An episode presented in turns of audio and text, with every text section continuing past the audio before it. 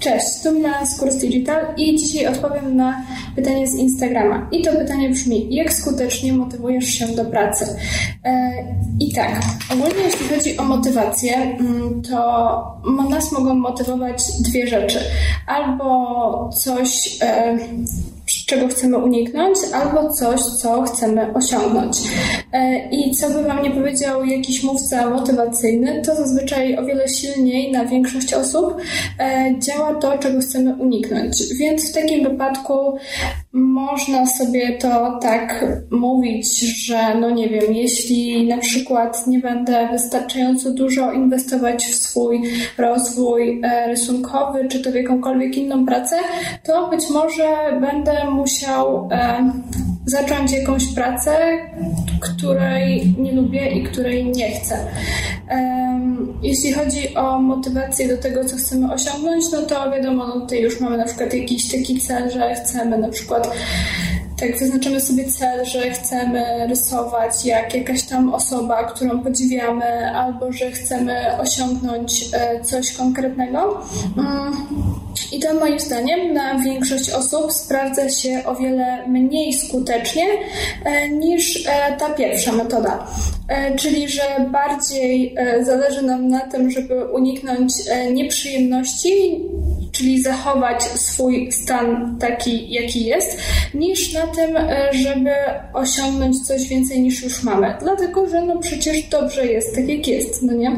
No tutaj po prostu tak e, działa. Um, moim zdaniem e, w większości przypadków po prostu ludzkie podejście i nie ma co z tym walczyć. A to, co chciałabym powiedzieć tak naprawdę, czyli to, jakie było pytanie, czyli jak ja motywuję się do pracy, to ja nie motywuję się do pracy w ogóle. I to nie chodzi o to, że ja jestem super zmotywowana i zawsze mi się chce, bo w ogóle tak nie jest. Mm, zwykle mi się chyba nie chce. W sensie wolałabym, no nie wiem, no po prostu jakoś tak odkładam, to co mam do zrobienia na później, mam ochotę, nie wiem, poleżeć i odpocząć, napić się jeszcze jednej kawy i tak dalej. E, więc o co chodzi z tym, że ja się nie motywuję? Chodzi o to, że jeśli mamy coś do zrobienia, to nie powinniśmy, jeżeli zależy nam na efektach, to nie powinniśmy uzależniać naszego działania od stopnia motywacji. Motywacja jest przereklamowana. Chodzi o to, że praca zmoty- być, kiedy jest się zmotywowanym, praca w stanie bycia zmotywowanym, to jest luksus, który od czasu do czasu możemy go doświadczyć i to jest piękne, wspaniałe uczucie, ale nie możemy czekać na to aż ta motywacja przyjdzie i dopiero wtedy, kiedy ona już przyjdzie łaskawie, to my zaczynamy e, zabierać się do pracy. To tak nie działa, a jeśli u kogoś to tak działa, to właśnie dlatego ma e, słabe efekty. Mm.